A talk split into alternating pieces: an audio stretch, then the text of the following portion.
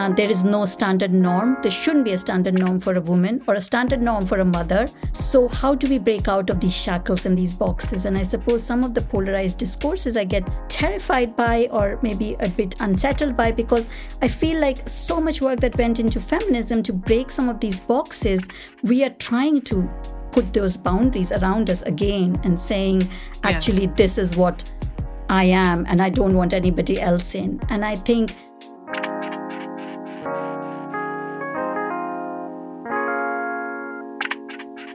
I'm Layla Saad, and my life is driven by one burning question How can I become a good ancestor? How can I create a legacy of healing and liberation for those who are here in this lifetime and those who will come after I'm gone? In my pursuit to answer this question, I'm interviewing changemakers and culture shapers who are also exploring that question for themselves in the way that they live and lead their life. It's my intention that these conversations will help you find your own answers to that question too. Welcome to Good Ancestor Podcast.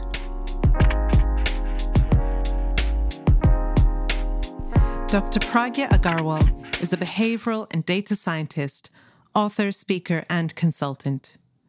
As a senior academic in US and UK universities, she has held the prestigious Leverhulme Fellowship following a PhD from the University of Nottingham. Pragya is a widely published freelance journalist on topics such as bias and prejudice, motherhood, gender and racial inequality, and mental health. Pragya is the author of Motherhood on the Choices of Being a Woman, a hybrid memoir and scientific analysis of women's fertility and an urgent and timely examination of how political ideas of womanhood and motherhood are constructed. Motherhood is our fifth book selection for the Good Ancestor Book Club. Pragya is also the author of Sway, Unraveling Unconscious Bias, and Wish We Knew What to Say, Talking with Children About Race, a manual for parents, carers, and educators of all backgrounds and ethnicities to talk to children about race and racism. To find out more about the Good Ancestor Book Club and to join us for the discussion of motherhood, visit goodancestorbookclub.com. Hello, everybody, and welcome back to Good Ancestor Podcast. I'm your host, Layla Saad, and today I'm speaking with the author of this incredible book, Motherhood, on the choices of being a woman, Dr. Pragya Agarwal. Welcome to the show, Pragya. We're very excited to have you and very excited to be featuring your book as our selection for the month of July. Thank you so much, Layla. It's such an honor to be here. It's such an honor to be in conversation with you. Your book has touched me deeply. I am a mother too, but this is the first time that I've read a book that really got me thinking about my own journey as a woman and as a mother. And I cannot wait to get into this conversation. I think that this is a conversation that is for everybody, it's not just for mothers. So I want to make that really clear up front. I think it's one that regardless of your your gender identity and regardless of your experience is really relevant and and what I love about it and I think one of the reasons why I haven't read too many books about motherhood is that I feel like you're talking to me in it. Uh, and when I say that, I mean it's very, unfortunately, still rare to have books about motherhood that are not centering white womanhood as the standard of womanhood and the standard of motherhood. So I'm thrilled that you wrote it, and, I, and it's it's just it's bringing me so much to think about. So thank you. Thank you, and um, I'm so glad it came across like that because yes, I think one of the reasons I really really did want to write this book is that yes, we don't see many narratives which are intersectional, which um, yes. think about people who are on the fringes, on the margins of society, who are not idealized as the norm. So I'm glad it comes across like yeah. that. Yeah, absolutely. We're definitely going to get into all of that. Um, but we're going to start with our very first question that I ask every single guest. Pragya, who are the ancestors, living or transitioned, familial or societal, who have influenced you on your journey? Oh, gosh, that's such a big question. I, when I think about my ancestors, of course, I think about um, the thread that runs from my grandfather and my grandparents to me. I didn't know my grandparents very well. I met my grandfather very briefly, my paternal grandfather. My maternal grandmother died when she was 14, but I, I always felt like she lived through the stories from my mother. Um, when uh, my mother was mm. 14 actually so i never met her. So it was a huge part of her life and what shaped her. So i think i i always listened to her stories and she always lived through these little artifacts that my mother carried as treasured belongings and possessions that she would bring out from her box from underneath the bed. And i i felt so close to her. And i do think that they are holding my hand through some of these things my grandfather's love of books, uh, these connections that we have through our ancestors. But also societally, I think all those people who have struggled for freedom, who have fought for our freedom and our right to be and our right to exist, and all the women who have struggled for to make women not the second in secondary in society i feel i owe so much to them because i am where i am because of so many of them so, yeah, yeah, so many, really. Oh, it's incredible. Thank you. It's interesting because motherhood is the kind of the channel through which familial lines get continued on, right? We are the yeah, like the route through which family lines can continue. And so I, I, I think that this is such a perfect book and a, a, such a perfect topic of conversation, both for the podcast and for the book club, but this isn't your this isn't your first book. This is your third book. So I would love if before we dive into motherhood, you could tell us a little bit about your journey as a writer and some of the other books that you've written and how they led you to eventually writing this book now. Yeah, I mean, so I was um, I was an academic. I came over to the UK around 20 years ago as a young single parent to do my master's and PhD. And I write a little bit about that in this book and my previous books. And so I did my PhD and I was an academic in UK and US universities and I was working and doing my thing. And I wrote a lot of academic papers and research papers and some edited books and things. I was always interested in kind of the notion of uh, how we form a sense of the world that we live in, the mental models that we form and how these different models can be aligned. Um, so I was working a lot on technology and the bias in technology, but also in the world about mm. how we talk about the places that we live in and how mental models shaped our perception of the world and why there's so much conflict between different mental models. I gave up full time academia for a number of reasons. I was going through infertility uh, treatment and and all those things, and and I was commissioned to write a book I was doing a lot of consultancy around bias in and in organizations, and I was commissioned to write a book called Sway: Unraveling Unconscious Bias by Bloomsbury, the end of 2018. So that ba- book came out April 2020 in the UK and August in the US. And that book is about the science of how we form the notion of bias in our brains, what's happening in our brain, why we are doing that, why, evolutionarily speaking, neuroscientifically speaking, why this notion of bias is there, and how that affects our perceptions of the world and how it affects our status in society as well, these hierarchies that exist. So things like uh, sexism, racism, but also ageism and accent and all those kind of things I wanted to discuss. And I wanted to bring approach bias from a very interdisciplinary perspective. I'm a parent, so I and I have now I have an older child who was born in India, and I have um, five-year-old twins who are mixed heritage. So I'm always very interested in the notion of how we speak to children about race and racism, and these things obviously came to the forefront much more deeply and really prominently after Black Lives Matter last year. So I was asked to write a book which is Wish We Knew What to Say, Talking with Children About Race, which came out in October. And it's for not just for parents or just for white parents. I didn't want it to be a manual because I'm not a parenting expert, but I wanted to bring across developmental psychology perspective in how children form a notion of prejudice and bias and why we should approach it at a very young age rather than leaving these yeah. topics till a very later age.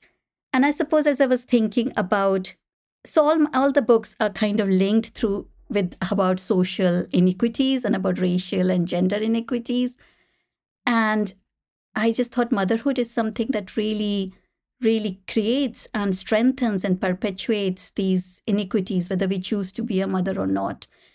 And so, which kind of led me to this book now. Oh, that's wonderful. I definitely I definitely see the link and at the same time so much about this book was so deeply personal. And you share eh, eh, at the beginning where you sort of set set us up for what this book is going to be about and I love the setup of this book, but you kind of you kind of think out loud with us about your thoughts around how to structure this book, right? It's not, is it a memoir? Is it just a scientific analysis? Like, what is it? And where do I place myself in that, right? And I love that it's it's a blend of everything. I was deeply invested in hearing about your story and your journey. And I was deeply invested in in learning about some of the historical context that I'm not aware of, the cultural context that I'm not aware of, and how they overlap each other. But as I was reading it, I was really struck by how personal everything that you were sharing was and how that is such a gift to us to be able to read it.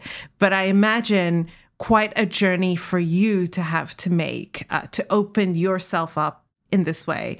And obviously, we have boundaries. You know, you're not telling us everything of what happened, but a lot of deeply personal stuff and it, and it really got me thinking about my own journey as a mother and that there are many things that I went through and that we as a family went through that a lot of people don't know about um, that were really hard and very tra- traumatic.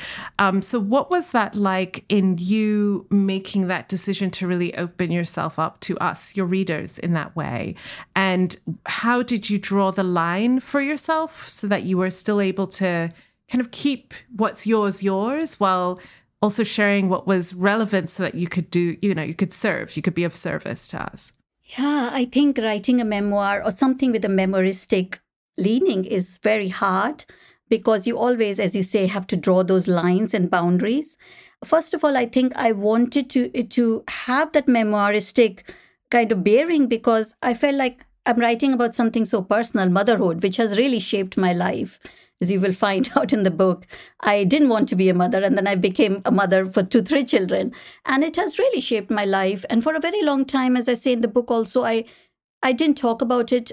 I didn't talk about my mothering journey. I didn't talk about my motherhood or my motherhood struggles or even experiences in the professional arena because you always think that it's something domestic or is something mundane or is something who would be interested in it or is something you have to hide away otherwise you wouldn't be seen as a professional person because because right. i think there's a lot of motherhood bias we know penalty that exists in workplaces but then when i started writing this book i thought how can i write about motherhood without my lens without talking mm-hmm. about my own journey and if i don't share my story how can i be honest with the readers because unless we share these stories, how do we feel like we are not alone?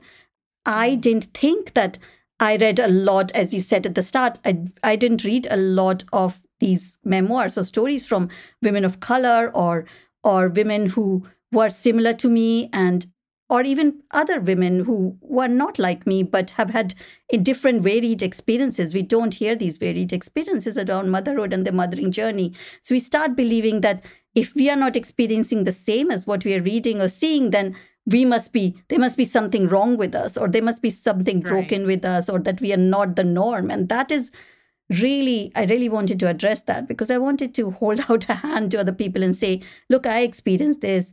You're not alone. This is how i felt. And i tried to be honest about it. And I think there was also a sense of trying to overcome some of the internalized shame that I also felt in some of those experiences, which I didn't talk about because we right. accept and these societal norms, we accept these shame and stigmas, we internalize them, and we believe that. Mm.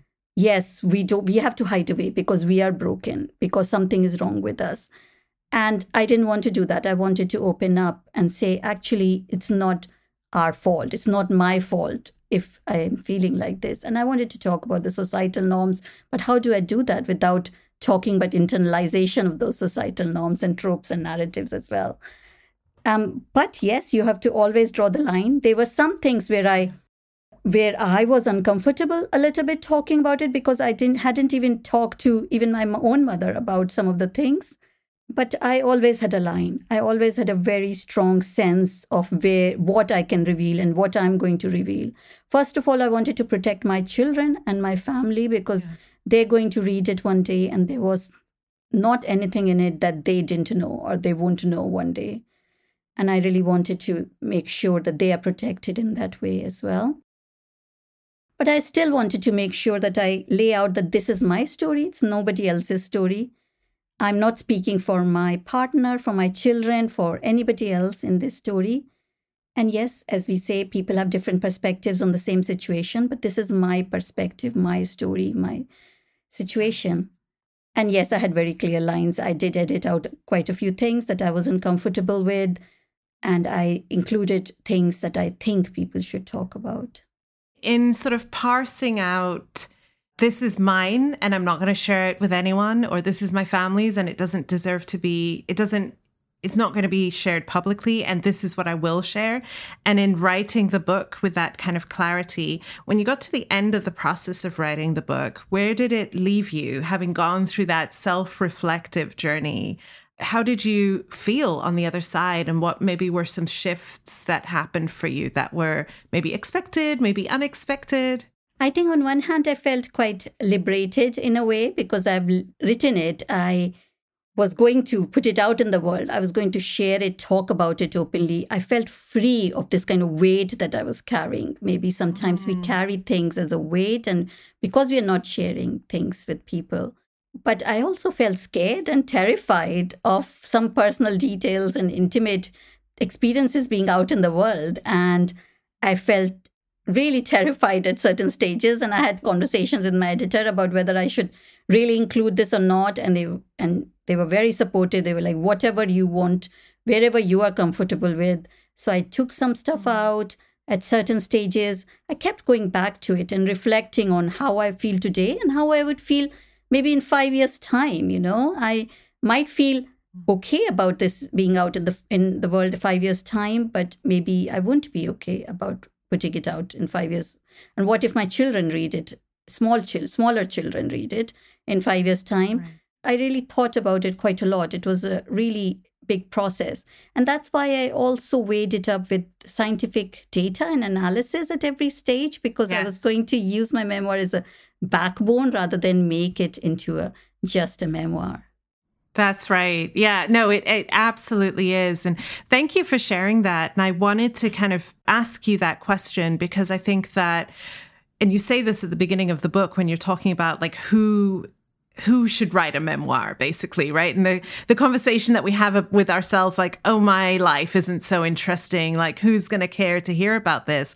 But oftentimes what we deem as mundane quote unquote is not mundane at all. And it's and it's actually very resonant with different people's experience and that they need to hear it from us so that they feel safe enough and comfortable enough to also say, that was also my experience, or it reminds me of this other experience I had. And it encourages more of us to speak the truth. And at the same time, it's really scary when I think about being a good ancestor and I see you as a as a literary good ancestor is that it's not that you have no fear and you're just like oh I'm going to share all of this stuff about myself right? And it's and it's fine. It's like it's a very deliberate choice and it's still on the other side of it. Still have those niggling thoughts. Did I make the right choice? Is this correct? Did I do the right thing? And at the end of the day I think what matters above everything else is that you did something and that in reading, and, and I can just say from my own experiences again, in reading this book, it has brought me, it is bringing me so much, so many layers of myself to be able to investigate further what it means to me, Layla, to be a woman, what it means to me, Layla, to be a mother, what it means for me as I'm raising my children, one boy, one girl, right? And and how their experiences are different, but also I have to make sure that, you know, I'm not passing along biases to them as well. There's just so much in it. And and it and it's why it's it's so important that whatever your field, writing, researching, whatever it is, that people show up and share. Um, so I just want to say thank you. Thank you for that. Thank you so much. Yes, I think all that you've said, I think is so, so important um, we are overcoming our fear. We are not unafraid, but it's about wh- how we overcome that fear and why we write things. I think we write things so that people can see themselves in it as well and and become unafraid maybe of saying out loud things that they've been afraid yeah. about um, somebody just posted on twitter about how reading this book not as a mother had made them feel so seen and made them feel so heard mm. for the first time and they're not a mother they didn't want to be a mother but they, they felt that they would never read a book with a title like that but then they read it and they they've had all these feelings that, that have emerged and i think that is such a strong response to something a piece of writing because i think piece of writing yeah. should make us think and maybe change things in a little way as well as you Absolutely. very well know so. Absolutely. Pragya, so I, have talked a number of times about the intro to the book, and I and I want to pick out something else that I felt was really powerful in this intro, and then it's sort of threaded throughout. So we already talked about the fact that it's it we don't often see it's not the sort of mainstream thing to see a book about motherhood that centers people of color. But not only that, you also speak about at the outset the fact that being a woman is also not a one dimensional thing. And being somebody who births, you know, gives birth into life is not also, is, is not, you don't only have to be a woman to do that. And so you speak about that and the fact that there are all kinds of people of all genders who are experiencing motherhood or not motherhood in different ways. But at the same time, that you were really clear that that is not your experience to write about because it's not your lived experience. And also, and I felt like this was so key that you didn't just want to say things just to say them because that felt very tokenistic and performative. And then throughout the book, what you point out, I think almost in every chapter and every main thing that you that you talk about is the fact that we also need to bear in mind the experiences of trans women, trans men, non binary, gender non conforming people, but that there's also such a dearth of research. There's no there is no research that's being done. There is there is very little material from which we can draw from to include in. So I want to ask you about sort of that that part of the book, that the way that you were trying to tell your story speak to the research that exists, but also not make anyone else feel excluded from this conversation. And also draw, it just, it felt like it was drawing attention to me again and again to know, yes, there are these certain areas where you experience being oppressed or being marginalized, but there are other areas that you are very, very privileged. And that even a book like this still really centers me because I'm cisgendered and heterosexual. So, can you talk to us about how you went about kind of forming forming your thoughts around that and how you wanted to make sure that everyone was seen as much as possible in the book.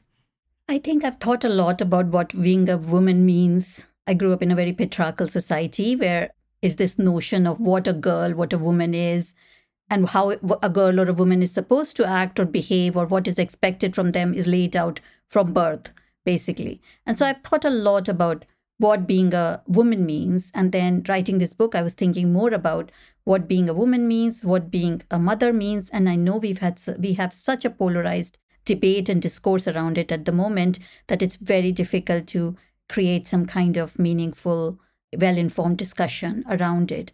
But what I wanted to do in this book is also not just say, if I had centered just my experience and said, I am so oppressed and I am so, I face so many biases and prejudice, and so that's why i'm writing this book. Then that that means i'm just centering my experience again and not thinking about the intersectionality of experiences and identities. And for me that is mm. really really important because until we think of that how can we know that actually we face biases and oppressions but we also carry privileges while some other people do not might not have the same privileges and for me, that has always been very important and something I want to pass on to my children as well that they have to be aware of the biases they might face because of their identities, but they also have to be aware of the privileges that they have because of their status in life and society so that they can be allies. They, they can be good supporters of other people. They can uplift other people up who don't have the same privileges.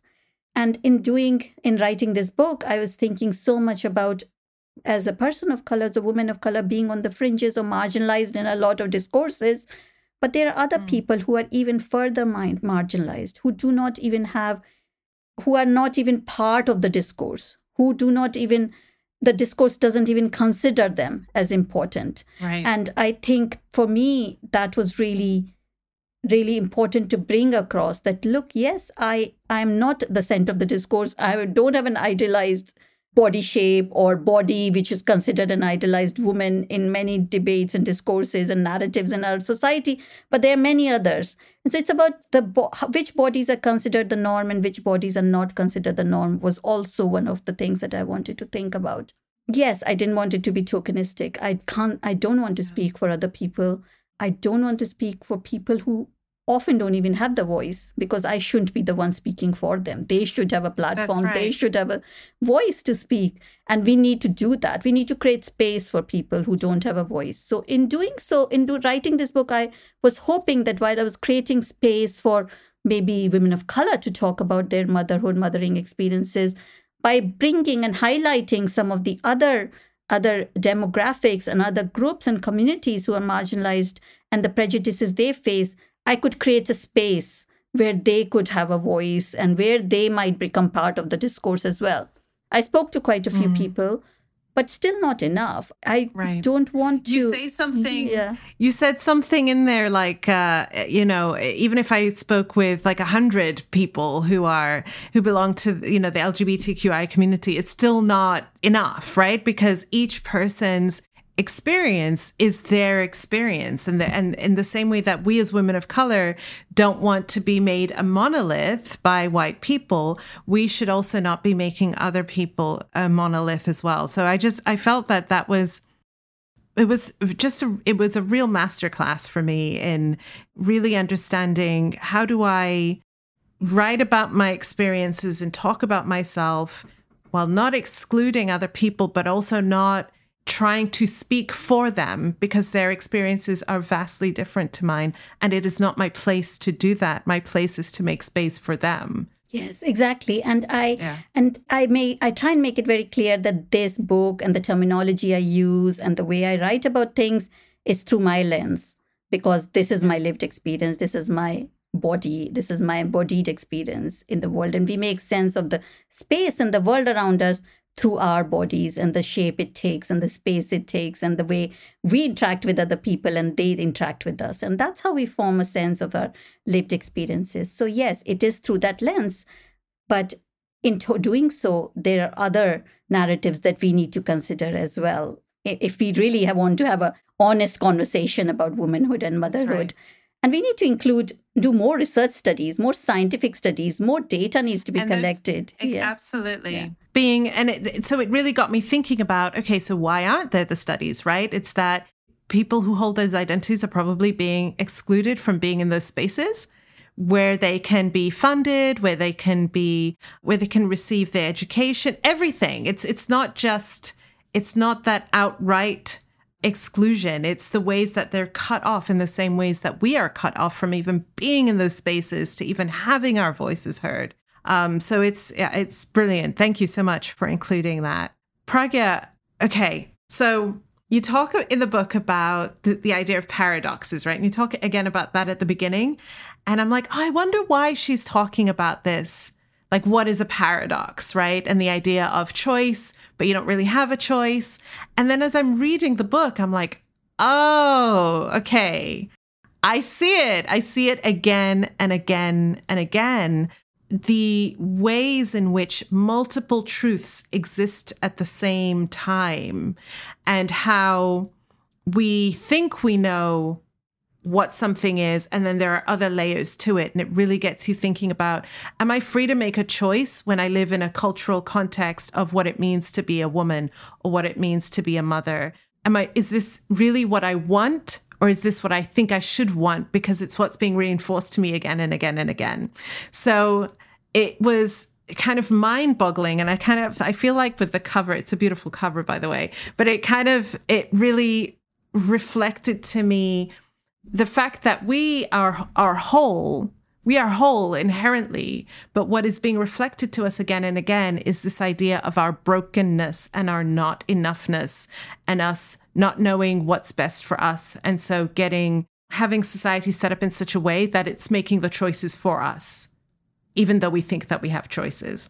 So I, want to start with, first of all, just uh, that as a general question. How was writing that for you? And was it kind of mind bendy for you trying to find your way through of like, what is it that I am actually trying to say here when there are so many layers to it? What is it that I'm actually trying to get across? It is. It is a bit because how do we write precisely about ambivalence? That is a question that I kept coming right. back to. How do I write? How can I use precise language and write in a way that is norm- normative, that is considered normative, and that we are expected to write, that is considered good writing about things that are not very clear, you know, they're not as clear as we think they are. And and it was yeah. really it, it was trying to find the words, it was trying to find the my way to it as well in a way. So there were multiple drafts and i wrote quite a lot and then cut down and trying to find always my route through this maze. And because i was also reflecting on the choices as you say of that i made and whether i made these choices because i really wanted to make these choices or whether i thought i should make these choices because they were the right choices. And and what do i think about these choices? And and i think we can't talk about choices or ambivalence in a very precise manner without considering the different frameworks of context that we operate in. And I think that's why right. the notion of paradox, because there's always this. Yes. But there's also the paradox of how the, a constant paradox of this push and pull of why we are idealizing certain things, but also stigmatizing them at the same time at the same time. Right right right. So let's let's start talking about this. So you start off the book actually not talking about motherhood but talking about what it meant to be a girl in the context of you know the place where you were born and grew up the family that you you know your parents your the, your immediate family and the fact that your mother herself had gone through a number of miscarriages before you, you, you know yourself before you were born and that, as you mentioned earlier, because of the society that you lived in, giving birth to a son was the first thing that was desired, and you were not a son. And that that impacted you and your relationship with your parents and how I was really struck at one point in the book you talked about the fact that you were just like you would say I'm a boy. I'm not a girl. I'm a boy. But at the same time in the back of your mind you knew girlhood is coming right? A period is eventually coming. Can you talk to us a little bit about that? And as I read it, I thought about how I, when I was, uh, so I'm the eldest, I have two younger brothers. When I was young, I really rejected skirts, dresses, did not like them. They felt very restrictive. I couldn't run around. And I felt like if you wear something like this, you're just supposed to sit down, right? Like you're not supposed to do anything else. So I rejected it. Now, as an adult, I love skirts, I love dresses, but I see the same thing with my daughter. So she's also the firstborn eldest. And she went from just being the most Disney princess girl you've ever which wasn't me that was all her. Just the most disney princess girl you've ever seen to being very much just won't wear skirts won't wear dresses. And i see her rejecting these ideas of being feminine in the same way that i did. And i really idealized my father i remember when i was young as well and really rejected becoming the thing that was my gender which was my mother. So when I read when I read yours, I was like, oh, it's not just me that did that. It's also not just my daughter. Pragya did it as well, and I I sense it's probably a, it's it's more common than we think it is. Um, so tell us about about that. It's really interesting to hear your experience. So thank you for sharing that. Uh, I'm glad that it wasn't just me either. but yeah, I think I think we talk about being a woman and we talk about what being a woman means but I wanted to start from the very start because now I'm seeing my children grow up, my smaller children grow up. I also saw my older daughter grow up. And we have to think about how these ideas are shaped from the moment they're born, really, you know, how, yes. how they are thinking and why they're becoming the way they are. We talk a lot about girls are supposed to be like that and boys are supposed to be like that. And and i reject some of those ideas of that girls brains and boys brains are different. And i reject these ideas mm-hmm. because i believe that there's a lot of socialization that goes on these kind of trappings of what is feminine and what is masculine these behaviors that are imposed on children from a young age. And if you grow up in a society where oh you're always seeing this kind of idea that oh because your parents don't have a boy they're somehow not as good as other people or that they're going to struggle in life or the fact that people would pity them because oh every time you said oh we are three sisters they would look at us with pity. And and so you kind of start wondering from a young age why is that? Why am i not good enough you know? And what does mm-hmm. being a what does being a boy or a man would mean in this society? I always used to wonder that what if i was a boy? How would i feel? How would i react? And maybe not as consciously and deliberately as i'm doing now but it must have been uh, underlying some of my behaviors and some of the things that i said and did.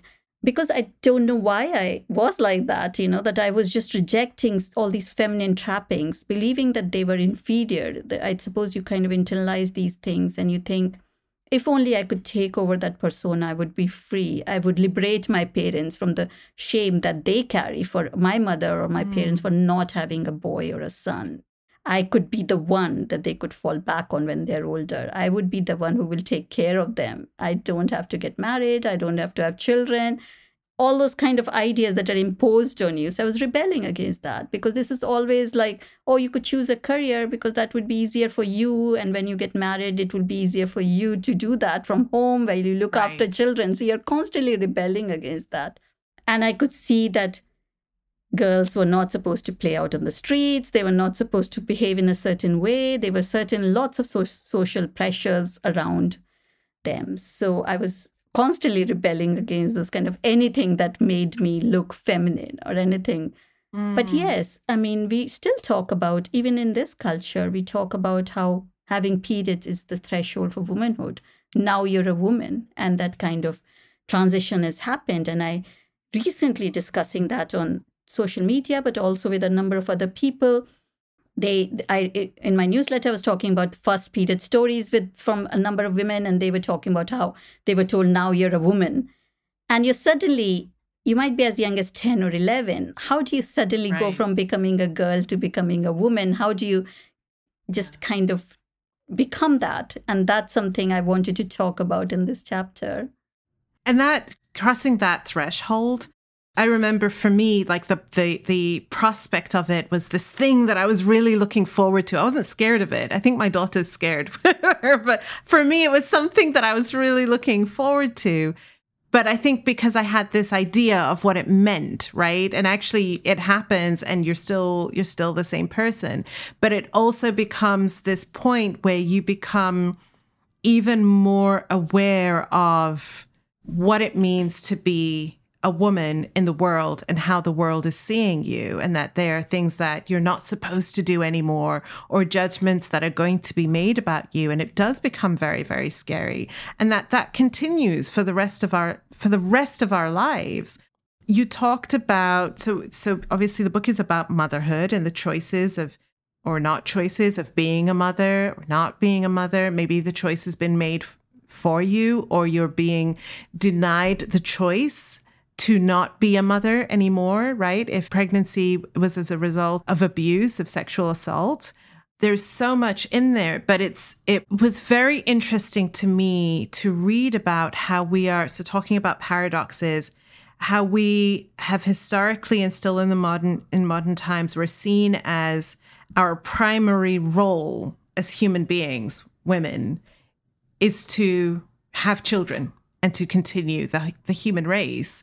And at the same time, we're stigmatized for it. We are denied privileges for it. We are punished if it's you know in certain cultures and societies if it's not uh you know if it's not a male if it doesn't happen fast enough or whatever it is. And we're supposed to hold all of that which seems like okay we're really we're supposed to be really freaking powerful then right? Like we're but like that no right? That's not what's happening. And that who would we be allowed to be? Who would we have the permission to be if our primary role was not seen as you are here to be mothers, to make children so that we can continue the human race.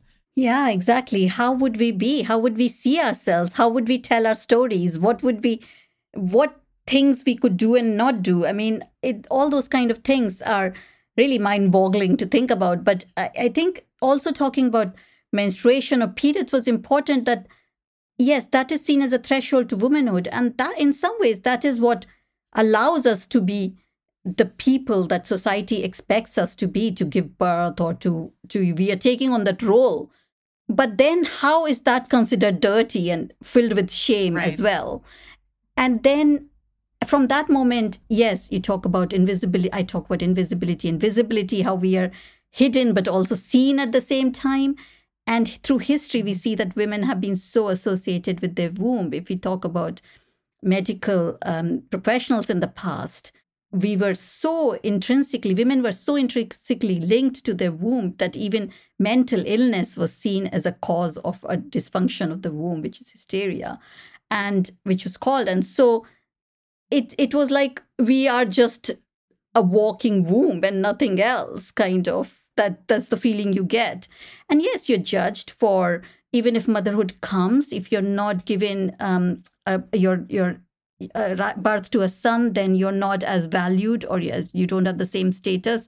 So within mothering, within motherhood, there are different hierarchies as well. So it's not just mm-hmm. a one that you become a mother or not become a mother. Within motherhood or within right. not giving birth as well or not choosing to give birth or is also there these different hierarchies and we don't often talk about that because we homogenize that and every step of motherhood or making this choice is fraught with kind of anxiety because we have to consider so much, not just about our own bodies, but who's telling us about our bodies. Often these decisions are made for us by other people through legal frameworks that are imposed on us, through the societal norms that are imposed on us.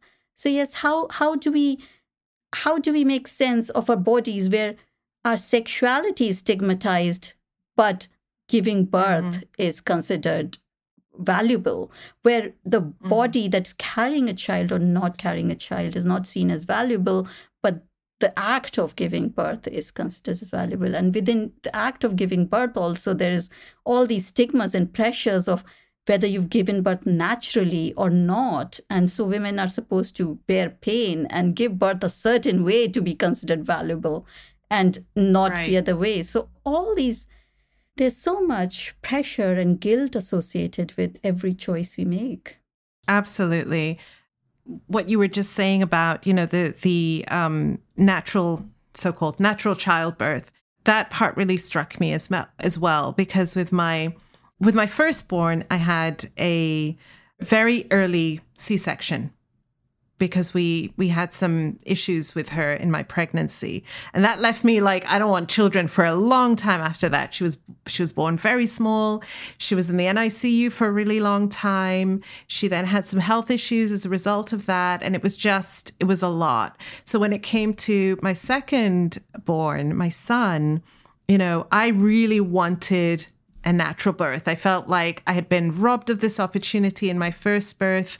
I felt like I wasn't a real mother, quote unquote, right? I think part of that comes from I'm very, uh, I never, I always wanted children, but didn't necessarily see myself as a very motherly kind of person.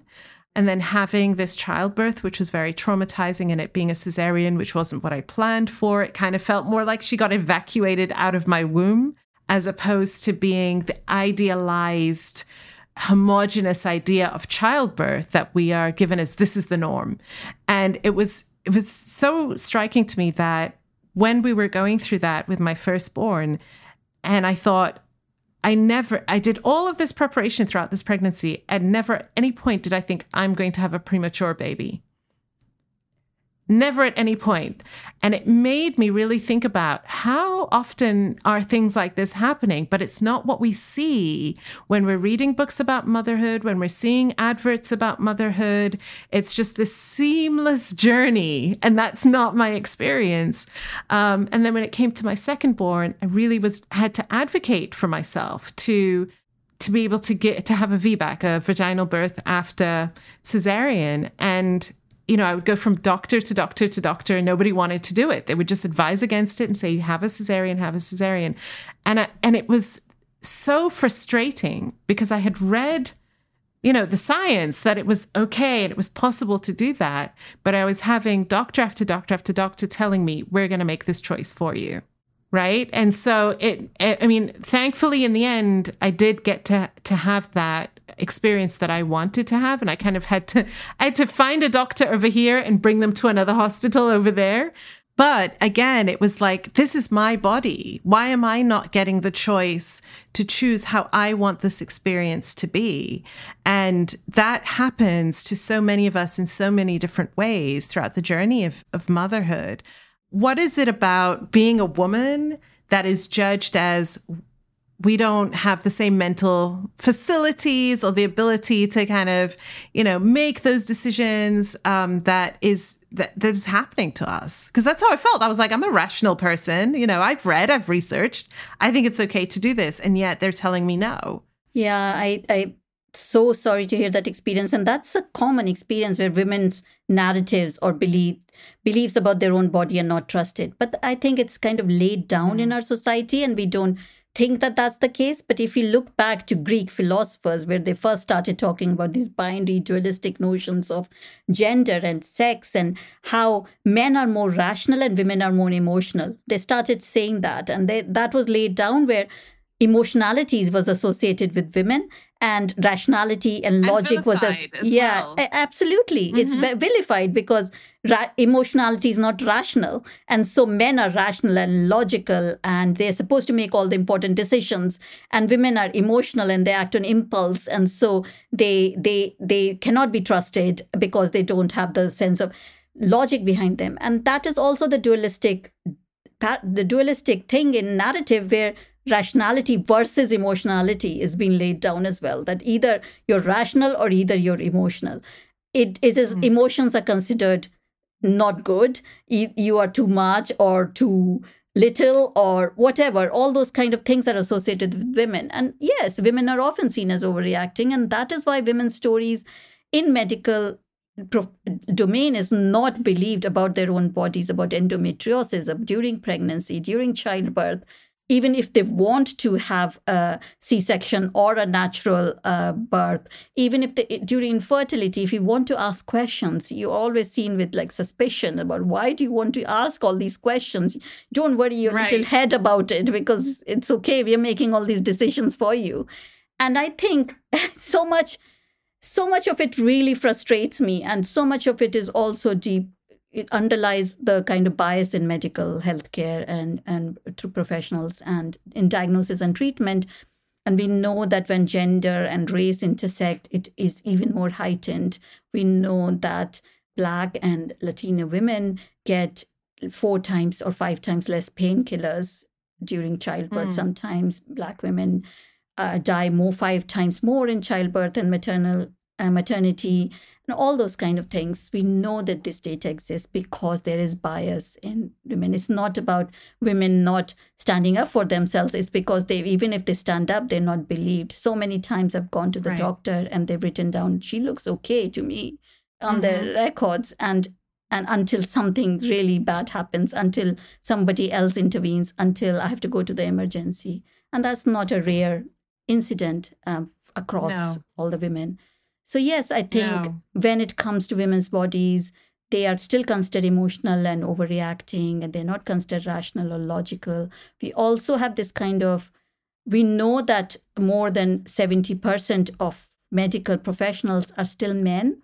And right. so men are making the important decisions, and we we let them because we also have kind of a status bias because we believe that anybody in status has knows more than us and and we want them to be on our side. We don't want to threaten the men in power or in status because that's another thing we've internalized. I know from my own experience, you st- kind of really like act like you don't know much or you don't want to ask too many questions or you don't want to contradict what they're saying so that they will always be on your side because you're in a very vulnerable position when you go yeah. to a doctor. So yes, I mean it is so hard to advocate for yourself when you're in a position like that but it is something that yeah. has to be examined from a young age i uh, but also through our medical textbooks, which are very gendered as well, through the training that's given mm-hmm. to medical mm-hmm. professionals mm-hmm. as well. You you spoke about um, earlier on uh, in one of the chapters about how how in school we learn about sex and uh, you know the sperm and the egg and fertilization and everything like that and how the sp- the languaging that's used to describe the sperm and what the sperm is doing and the languaging used to describe the the egg and what the egg is is doing is very gendered, right? The the sperm is like rushing to get to the egg. It's this active energy and it's got to be the winner to get there and the egg is just sort of passively floating, right? Just waiting for the the sperm in in shining armor, right, to come and and do the thing that needs to happen and you break down the science of actually how it happens and that the egg is not just passively not doing anything there and and how that then so we learn that at a very young age and that gets ingrained in us as well right as this is what male energy is this is what female energy is and that how that conti- continues a- along um, it's very damaging, very, very damaging. Very toxic, absolutely. Yes. Yeah. We start believing that our role is to be passive and calm, and all these feminine stereotypes that are imposed on us, like nurturing and caring, and and just wait uh, patiently while the men are supposed to take charge and be in control. And so we start believing that and we start internalizing these these messages as well. And it's a very toxic narrative. And i i worry for the for women who internalize these messages and who who be start believing that this is our destiny. This is our role in life yes. to be like this. Right. Right. It starts at such a young age and it and it's so ingrained in ways that we don't question unless we read things like this that make us question it pragya you have shared in this book your journey with infertility and i felt that that was so powerful for you to share. It again made me think about my own experiences. Um, I had my first child fairly quickly. Uh, and then when it came to making the choice to have my second one, it took a really long time to conceive. And I remember this year long journey of what's wrong with me? What's wrong with my body? What am I not doing right? And also, again, with those messages around it's supposed to be what we are told by society is if you're not conceiving, it's because of a default within you, the woman. And and that it it's heartbreaking in so many different ways. But you also layer on top of your own journey and the, the science, you also layer within that who gets to be seen as the sort of standard image of what infertility looks like and who who is encouraged to have children and who is restricted from having children. Can you talk about that? Yeah, I mean, the more I research about it, the more it, it is clearer that so many of these messages are, are very racially charged and uh, it's based rooted in racism. It's rooted in systemic structural inequities. It's rooted in the hierarchies that are imposed on us uh, in our society. So we we if we look at the history of that, we know that women of color, indigenous women were often seen as hyper fertile, that they would give birth very easily, that they can have large families, that they can have children at the drop of a hat, um, while uh, because because of imperialism and colonialism, they there was a need for white women to to reproduce so that there would be more white children or children of a certain desirable characteristic. And it was called the Great Replacement Theory around that they wanted to make sure that there wasn't they, a certain kind of people were more than other kind of people who are less desirable in society and i think there's all this uh, hype around low birth rate that i'm seeing which also terrifies me at the moment is also linked to some of these narratives as well about whose low birth rate are we concerned about more than right. others? And if we look at fertility or infertility data, until very recently, it wasn't disaggregated that much. So we didn't know how many Asian or Black women or women of African Caribbean origin or in the UK, I'm talking about because I had access to that data, are going and getting fertility treatments because often due to social cultural pressures, we find that women don't talk about it because of community pressures, because it's still seen as stigmatized infertility in a number of societies and communities. But also, they don't get recommended for IVF or infertility treatment or medicalized interventions until much later compared to white women because right. the doctors assume that it is going to be okay for them because women are of color are considered to be hyperfertile, so they don't have access to these treatments. In the US, we also know that most, uh, many women of color, working class women, um, are more likely to not have access to infertility treatments because they are on the lower socioeconomic strata. So they they because of insurance and because of free access not being there, they don't have access to it. So I also wanted to talk about how it's very stratified. Um, it's about how the we some of these we talk about infertility, we talk about low birth rate, but we still don't talk about the imaginaries, those the ones, the invisibles who are not even considered as part of this discourse because they are not uh, considered to be the ones who are the desirables, you know. So I think that right. is something that we really need to talk honestly about it, about it. And I, I, I think even when we talk about abortion, there is a whole racial underlying um, um, argument to pro-choice um, campaigners mm-hmm. as well, or pro-life camp. Can you talk about that? Can you can you talk about that? Because I also found that really um, just a really important uh, thing to understand. Yeah, I think it's linked to the same thing about. Um, I wrote recently wrote an article for Byline Times. If people are interested, if it's about how again it's linked to that that people, women uh, linked to the great replacement theory that women, white women, should give birth more so that they they they are not superseded by people of color, basically. And that is what underlines the pro life campaigns a lot as well. I mean, we have to consider that a lot of the science that we even think about, science is not free of bias. It's also got the the racial and racial bias underlying it in a lot of cases mm. eugenics has seeped into many of those uh, many of our scientific theories still especially in the medical domain about who bear who can bear pain more whose skin is thicker all those kind of myths and pre- misconceptions are still around that around who has bigger wombs and bigger uteruses and who can uh, who's yeah as i said all these issues are i think something we're not still talking about honestly about infertility, I thought, was a very white middle class narrative that still the representations mm-hmm. we see of infertility and the discourse we have and the stories we hear are from white middle class narrative centering white middle class narrative and women of color are often invisible in these discourses and so the specific pressures they might feel are also not considered. The specific biases and prejudices they might encounter are also not considered. Mm.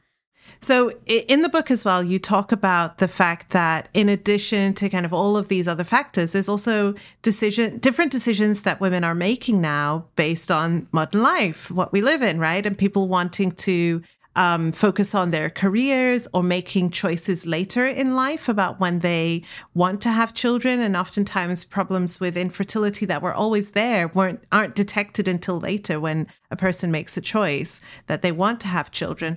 But also how we don't live in a world that supports women having it all, quote unquote. And I remember when I remember when I had my first so when I had my first child, I had been raised always as like, you know, you're you got to work hard, you're going to go to university, you're going to have this amazing career and all of this. And also you're going to get married, you're going to have children and I thought it would just all I don't know how I thought it was all going to work out, right? Until I got pregnant and had this baby and I'm like I, I'm not working. What? You know? I can't I can't leave this child, but also I felt this great sense of disappointment, sort of heartbreak at the fact that, oh, like if I was a man, I could have a child and just continue on with my career. But because I'm a woman, nobody prepares you for the fact that it's not going to be the same and that society itself doesn't support you being able to have it all. And that this is this great, again, like that, that paradox of I have choice, but I don't you know, I can have the career, but when it comes to the choice of I want the children, absolutely. But I'm also thinking about so what's supposed to happen to my life now um, can you can you talk about that and how you have seen women trying to navigate that that point in their lives I mean, this is a huge thing, the discourse, and we have to look at a global picture again, I suppose. When I first became pregnant, I suddenly it was a huge shock, yes, because I realized that, oh, if I was a man, I could, yes, as you say, I could go out and do everything, but people expect me to be the one staying at home. I can't even express that I want a career, that I'm ambitious hmm. because it's considered a dirty word. How can you prioritize yourself or your career compared to your child? So again, it becomes like a binary thing. Either you love your child and you sacrifice yourself completely, or you do not, and then it's implied that you don't love your child as much. And I suppose women carry this, internalize this guilt. And so there's always this motherhood guilt about I'm not doing enough, I'm not prioritizing my child enough. I'm I'm if I'm going out to work, my child's going to suffer. And there were all these media panic around oh women are be, uh, not have women are having problems conceiving because they're prioritizing their career or the fact that their children are suffering there are all these data that is kind of misconstrued by the media in terms of yes. how women, children of working mothers suffer in their lives or they don't attain as much or achieve as much. And we look at that and this motherhood guilt mom guilt is just heightened and just constantly drumming against our ears and thinking you're not doing enough. You're giving yourself time. You're giving yourself space. And so all that was happening. And I don't think anybody really prepares you for the reality. But now I think, especially on Twitter, social media, especially during the pandemic or lockdown, I think it became easier to say, I'm struggling because because mm-hmm. everybody was in the same position. Our personal and professional lives were kind of blurred these boundaries and everybody could see men were working from home as well so it wasn't just i mean women were carrying the emotional and mental load in many families but even in families which are very gender equal like in my family you feel like you're ca- you're supposed you're expected to carry more of the load because you're the woman or the right. mother. But i think it became easier for people to say look actually i can't have it all. I can't manage it all. My house is not that clean. My children are having ice cream for breakfast. I'm letting them have it because i can't do it all and i'm really angry sometimes.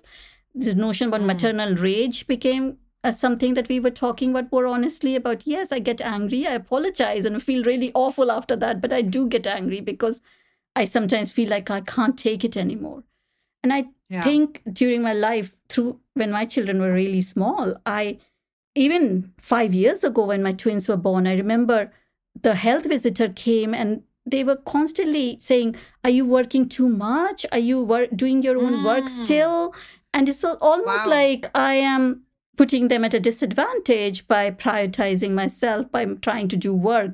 And always looked at my husband as like, oh, poor him, he's going out to work, but still looking after the children. And this was only five years ago. So I think we we take on this kind of responsibility that we are supposed to be more nurturing, more caring. We are not supposed to be maternal. It's our responsibility to do everything. We are supposed to look after the children. And if we are not, we are bad mothers. And I don't think anybody could have it all. If whatever have it all means, I don't think means. so. Right. yeah. I mean, what does have it all yeah. mean? But I think we create this kind of idealized scenarios in our head that we will be perfect at everything we do, that we would not compromise at anything. And I did that for a very long time. I created this kind of mm. superwoman myth around me that I will never ask for help.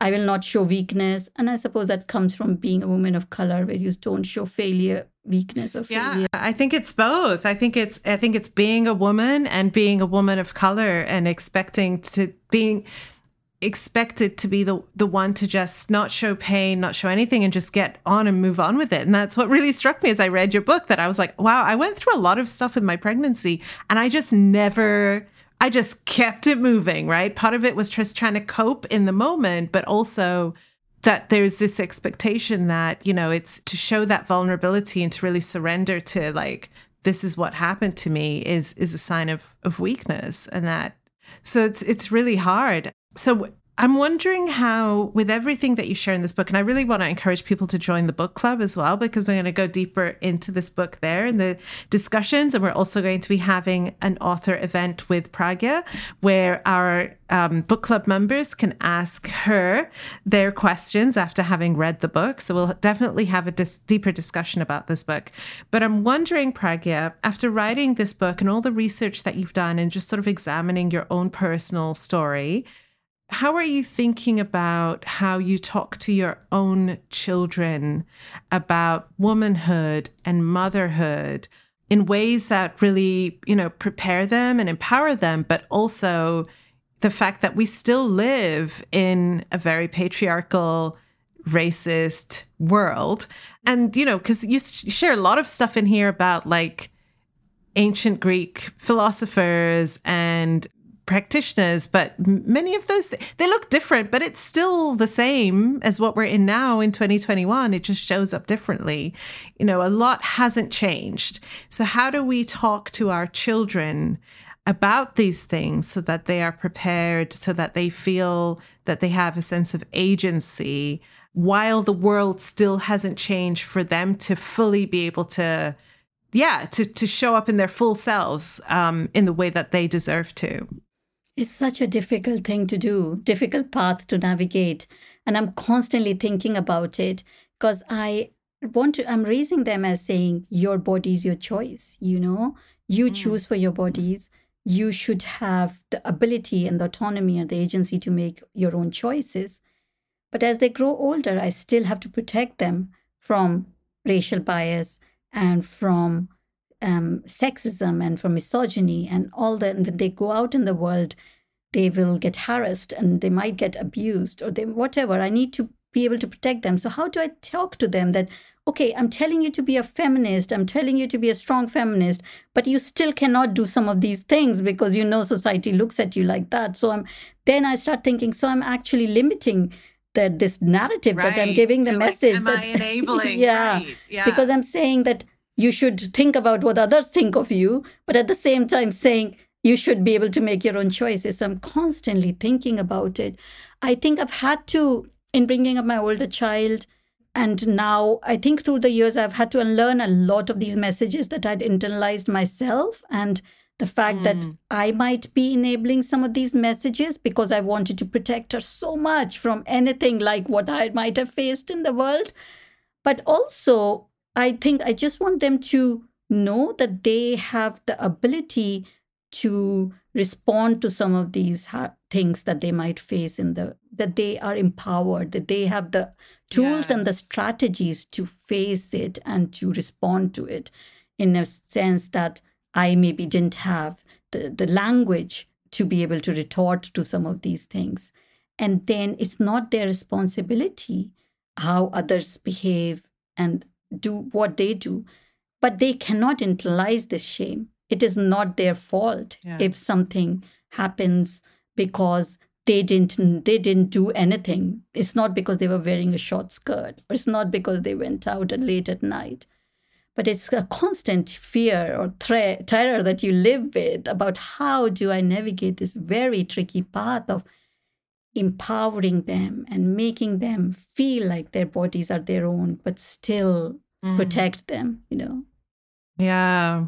What is it that you want your readers to take away from this book, having read it? Because I'll tell you again, from just my own experience, uh, there's there's a lot still settling. You know, where I'm like, oh, you know, I never thought about that, or just sort of mining my own memories of things that either I thought were normal, like what we were talking about with how the textbooks describe how, you know, sex happens, or I knew it was wrong at the time when it was happening. I knew it wasn't fair that, for example, I was being treated differently to my brothers, but there was no backing for me right there was no there was no way for me to speak or to say it or even if i said it that would, i would not be supported and i'm really just sitting with all of that and really examining what that means for me and really trying to better understand how I see myself as a woman and a mother.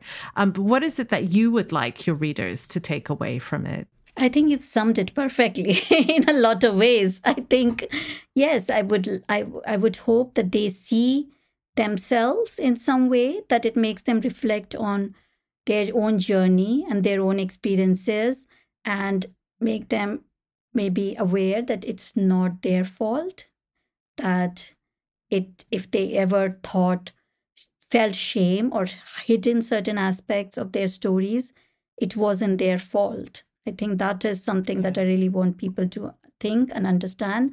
Also, maybe people feel more emboldened and empowered to make choices about motherhood and about what kind of woman we want to be. Uh, there is no standard norm. There shouldn't be a standard norm for a woman or a standard norm for a mother.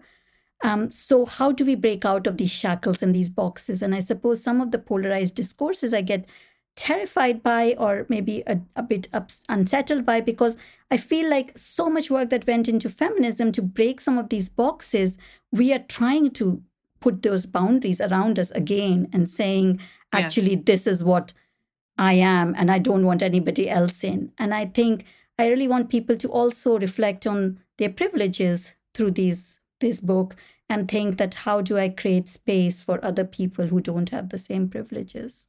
Oh, it's wonderful. Well, you are definitely um, your your intention and the impact are definitely matching for this book uh, for me, and I know that our our book club members are going to love this book.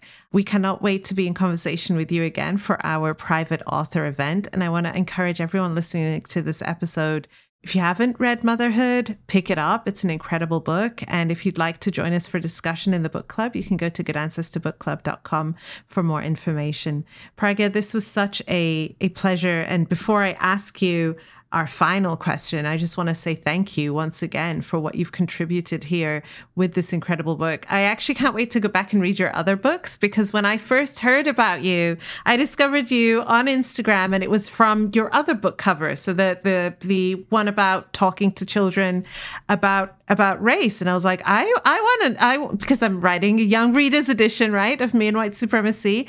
Um, so I was like, I want to read that book and I want to speak with her. And then found out that you had a newer book coming coming out. And I was like, that's that is a good topic. I really want to talk about that. And it's you're just such an incredible writer and so generous with your story. And I love I love writers who are able to layer the two, the the personal with the research and really get us thinking about what is it that we thought we knew that we don't actually know? And if we knew, how might it empower us to think differently about ourselves and about the world? And you do that so seamlessly. So I just want to say thank you so, so much. Thank you so much, Layla. This means so much. It's, it's been a huge pleasure. And I've been such a, I've such huge admiration for you for so long. And so this is like a dream thank come you. true. thank you so much for ah, speaking oh, with me. Thank you, Pragya. Thank you so much. So I'm going to ask you our final question now. What does it mean to you to be a good ancestor? Yeah, I think I want to create a better world for my children and for the future mm. generations. If through my lifetime I can create some change, even a little bit, for them to inherit inherit a more equal world, a more equitable world where they have the freedom to express themselves I think I would have been successful to be a good ancestor. Thank you, Pragya. Thank you. I'm right there with you. I'm, that's my mission too. So thank you. Thank you so much, Layla. This is Layla Saad, and you've been listening to Good Ancestor Podcast. I hope this episode has helped you find deeper answers on what being a good ancestor means to you. We'd love to have you join the Good Ancestor Podcast family over on Patreon where subscribers get early access to new episodes, patron only content and discussions, and special bonuses. Join us now at patreon.com forward slash good ancestor podcast. Thank you for listening, and thank you for being a good ancestor.